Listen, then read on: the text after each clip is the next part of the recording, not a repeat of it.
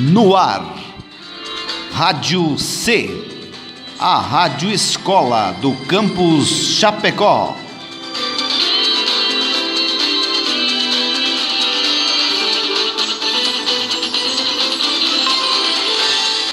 Olá, eu sou o Bruno Amaro. Eu sou o Matheus Felipe. E eu sou o Maurício Locatelli. E essa é mais uma edição do programa Historicizando.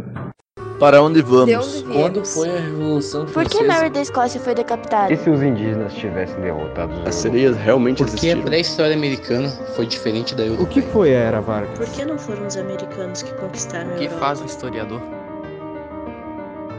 Historicizando.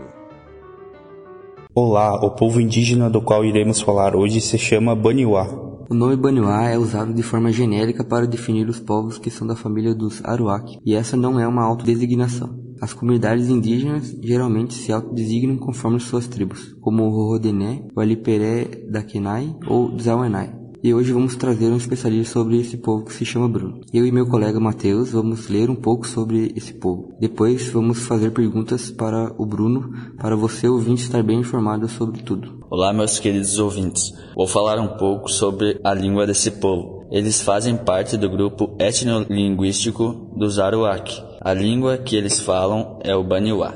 Queria complementar a sua fala, Matheus, que andei pesquisando e fiquei sabendo que há também subgrupos linguísticos como o Curipacô na Colômbia e os Wakuenai na Venezuela também. Você poderia dar mais detalhes sobre onde esse povo se encontra e se situa no mundo atual? Bem, meu colega Maurício e meus amigos ouvintes. Os Baniwás vivem na fronteira do Brasil com a Colômbia e Venezuela, em aldeias localizadas às margens do rio Içana e seus afluentes Cuari, Ayari e Cubatê, além de comunidades no Alto Rio Negro e nos centros urbanos de São Gabriel da Cachoeira, Santa Isabel e Barcelos, no estado de Amazonas.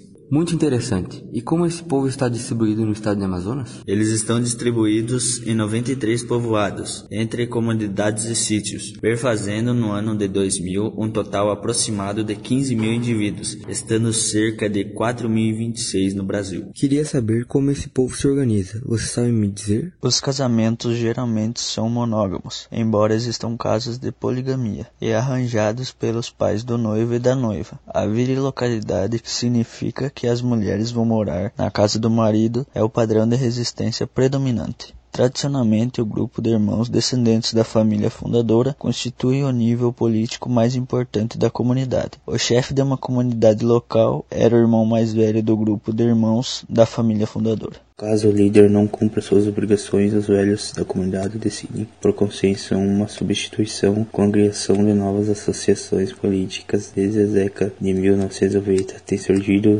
vários jovens líderes vinculados ao movimento indígena regional. Esses jovens líderes, porém, permanecem sob o controle e a censura da autoridade política tradicional de suas comunidades. Fique à vontade, meu colega. Queremos ouvir você falando um pouco sobre esse povo também. Sim, a primeira referência documental contida sobre os Baniwás menciona sua aliança com os Caveré, no início do século XVIII, contra expedições guerreiras caribe envolvidas na obtenção escravos para os espanhóis. Os Baniwás também são mencionados em fontes portuguesas da mesma época, como tendo sido trazidos como escravos, provavelmente pelo Manau do Médio Rio Negro do Alto Rio Negro ao Fortaleza do Barro. Há registros no arquivo público de Belém para que os Baniwás foram capturados em grande número entre os anos de 1740 e 1755, enviados para Belém. É possível também que tenham absorvido refugiados de outros povos indígenas durante as guerras de captura de escravos da primeira metade do século XVIII. Incrível! Esse povo realmente tem uma riquíssima cultura e o que aprendemos hoje foi muito bom e tenho certeza que nossos ouvintes adoraram. Muito obrigado a todos por terem nos acompanhado até aqui e até o próximo programa.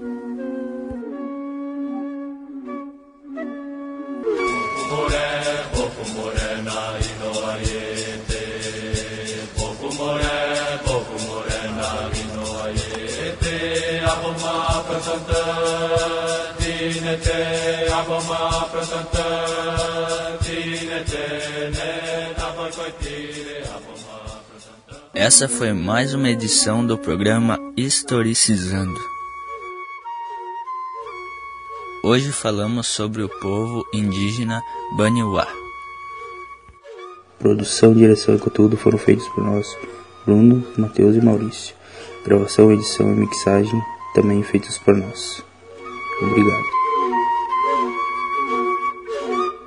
Para onde vamos? Quando foi a Revolução Por que Mary da Escócia foi decapitada? E se os indígenas tivessem derrotado os As sereias realmente Porque a existiram? pré-história americana foi diferente da europeia. O que foi a Era Vargas? Por que não foram os americanos que conquistaram a O que Europa? faz um historiador? Historicizando.